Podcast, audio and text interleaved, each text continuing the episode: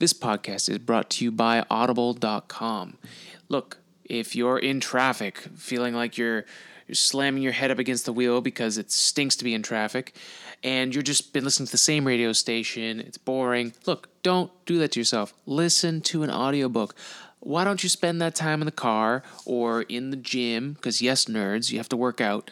Um, all that time could be spent doing something else, leveling up. Maybe a book that might help you um, look at life a different way, make it make your life better. Maybe it's a book on, on self help. Maybe it's a book on trying to make yourself better.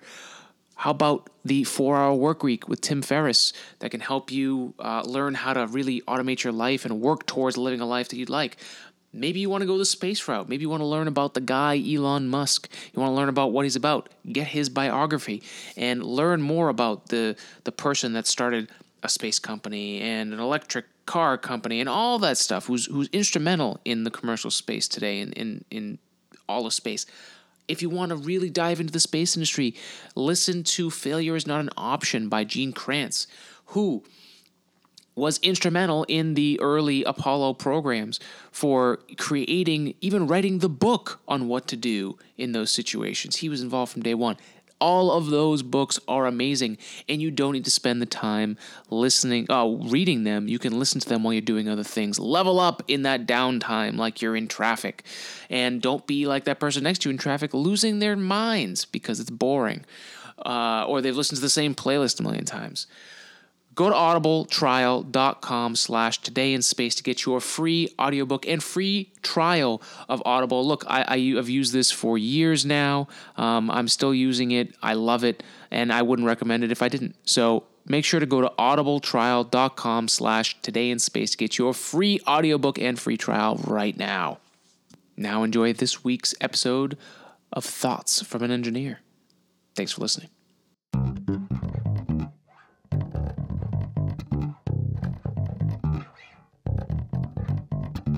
Hello and welcome to the show. I am your science communicator, Alex Girofanos, and it's about time for another episode of Thoughts from an Engineer. Know, a lot is going on, especially in space. The global dust storm is clearing on Mars, and we're waiting for opportunity to wake up and respond to us. Elon Musk is thinking of making Tesla a private company like SpaceX and pulling it off of the publicly traded market.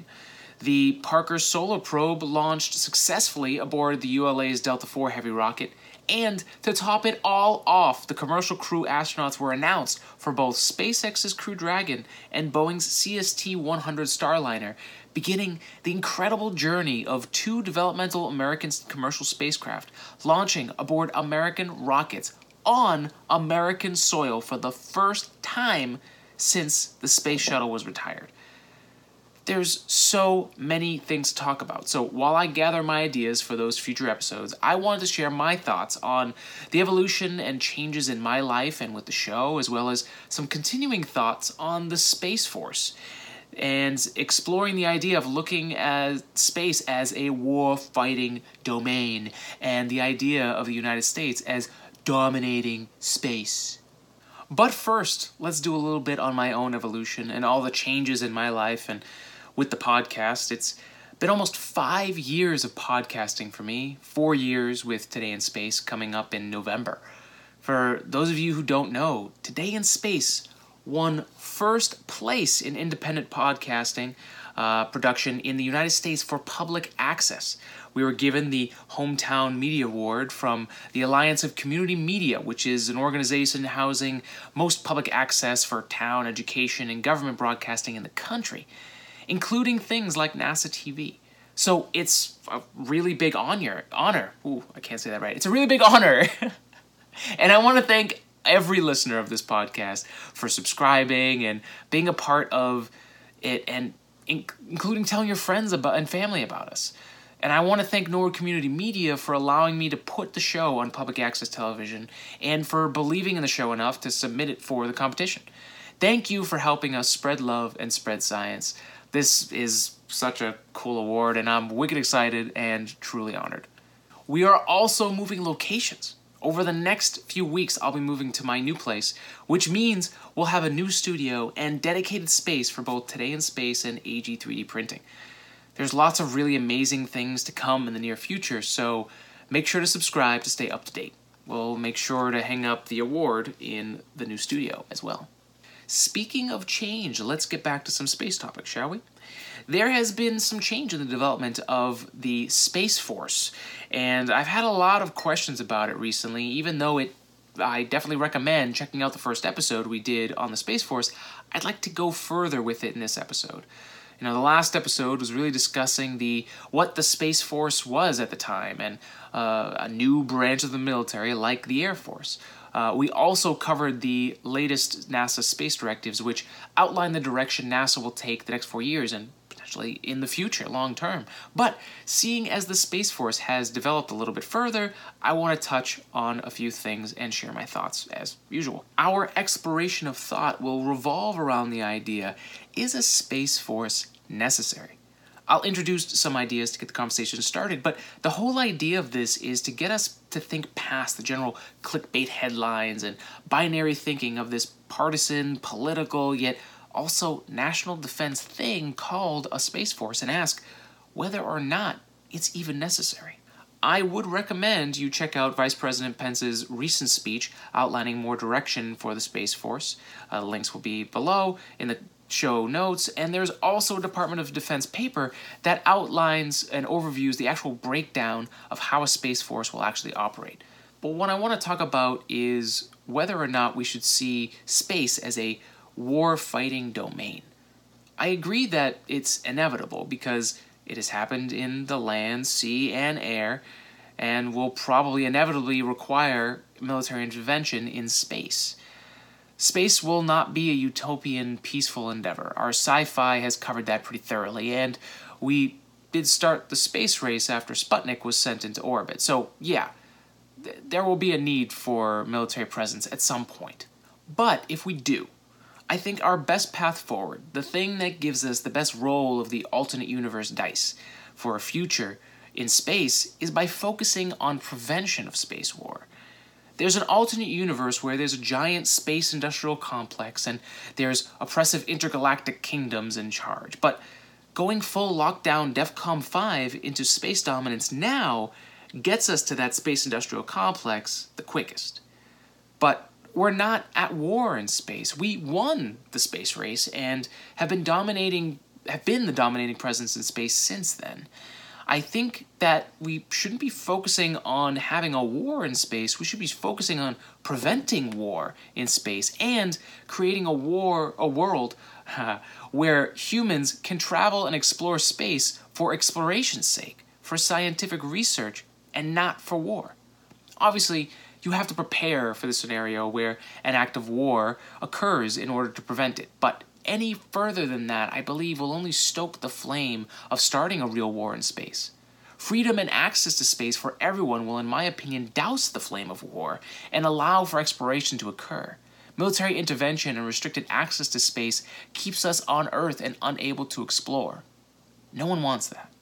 But there are also other realistic reasons I see the military and a space force being necessary, and why a space force might make sense. For example, We'll probably need a military presence when we start mining asteroids for rare earth metals. They're called rare earth metals for a reason, because there really isn't a lot of them on the planet, and we probably got our supply from an asteroid impact.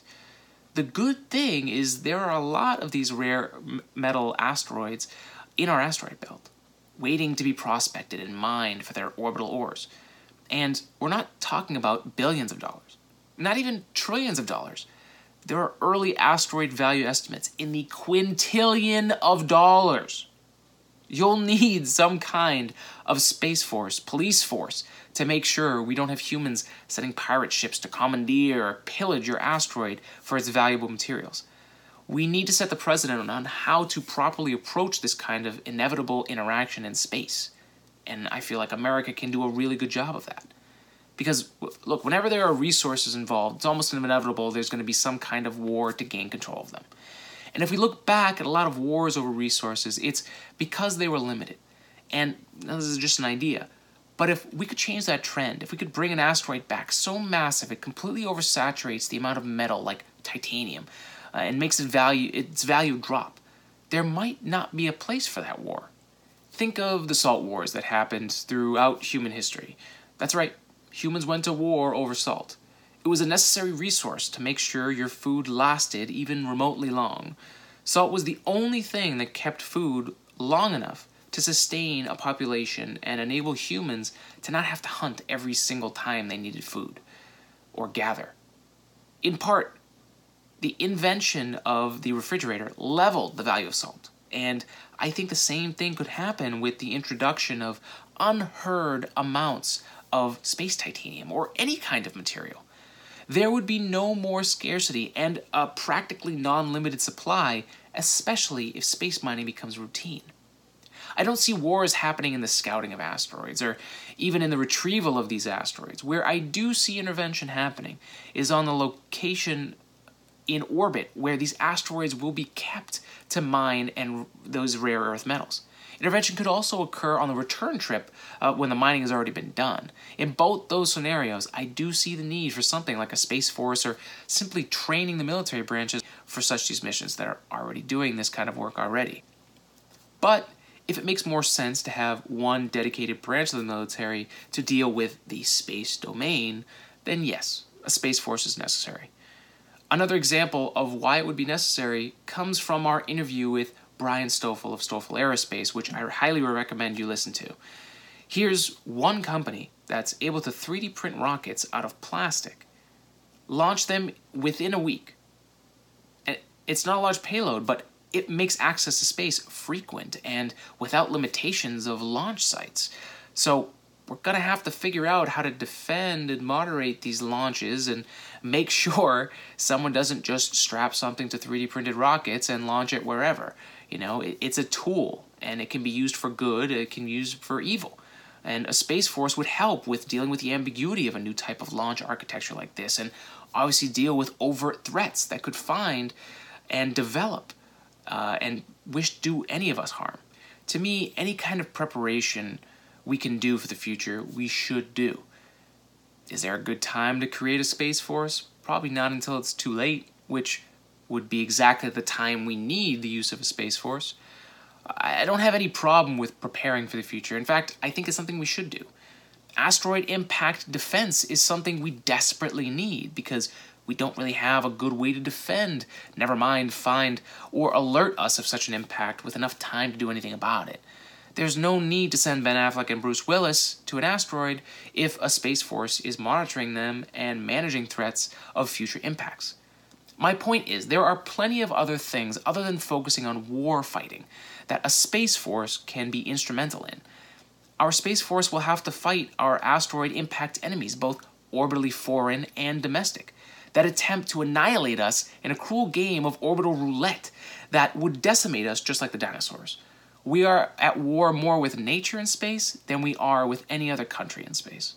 Now, do I think the idea of a space force has been sold as this political football? Do I think that many people see it as a partisan issue? Yes. Yes, I do. But that's not any different from any other politics in the past. So instead of focusing on picking a side I want to make sure we had the conversation and at least get to touch on some other ideas that you might not get elsewhere. So, with those thoughts, please let me know what you think in the comments below or by reaching out to us on Twitter at Today in Space Pod using the hashtag Today in Space or by emailing us at Today in Space Podcast at gmail.com. We'd really love to hear what you guys think. I am your science communicator, Alex Girofanos, hoping you spread love and spread science. Thanks for joining in for another episode of the award winning Space Science Podcast. Have a great week and stay safe.